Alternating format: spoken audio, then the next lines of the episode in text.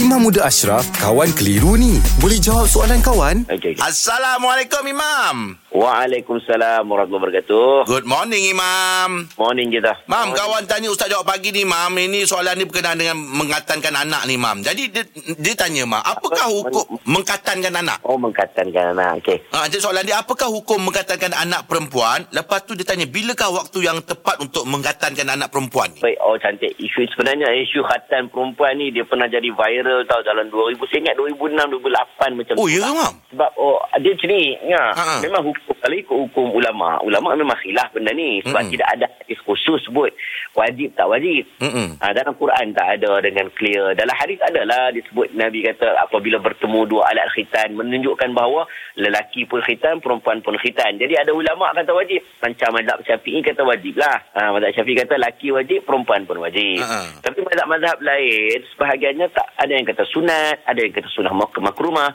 ha?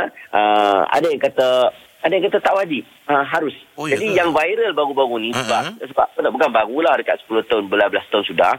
Sebab apabila kajian tunjuk ada sebahagian negara ha, dia Okey. ni macam belaka Afrika kan. Mm-mm. Dia orang uh, berlebih-lebihan dalam menghatan anak perempuan. Mm-mm. Ha, maksudnya dia buang habis lah. Jadi benda tu telah mencabul hak asasi wanita tu lah. Kesian dekat perempuan tu. Sebab Oh, ya. dia anggap Okay, nanti bila besar nanti bila kalau dia dengan suami dia macam mana kan. Lalu ulama bincang-bincang, ulama buat kesimpulan macam ni lah. Angah.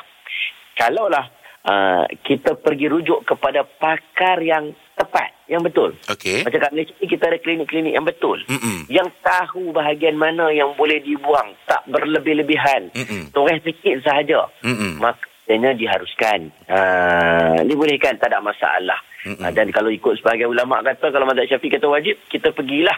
Kalau sebahagian yang kata saya tak nak lah, tak nak lah. Saya ingat boleh juga rujuk. Banyak lagi ulama yang mengatakan bahawa terpulang kepada diri masing-masing mengikut kondisi masing-masing. Tentang umur tu Angah, Mm-mm. sepatutnya waktu kecil lagi lah. Okey. Ah, lebih mudah.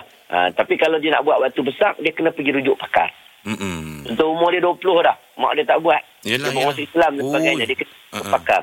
Uh-uh. Pakar kata tak perlu, tak perlu. Kalau pakar kata kena buat, dia buat. Okey? Pakar kesihatan maksud saya. Mm-mm. Ah, hukum dah ada dah wajib, sunat dan semuanya. Tetapi benda ni khilaf memang dah berlaku perdebatan di kalangan ulama-ulama kontemporari ni zaman-zaman hari ini ni. Jadi kalau dia nak pergi dengan doktor yang pakar, silakan, tak ada masalah. Okey. Terima kasih Imam. Alhamdulillah. Selesai satu kekeliruan. Anda pun mesti ada soalan kan? Hantarkan sebarang persoalan dan kekeliruan anda ke Sina.my sekarang.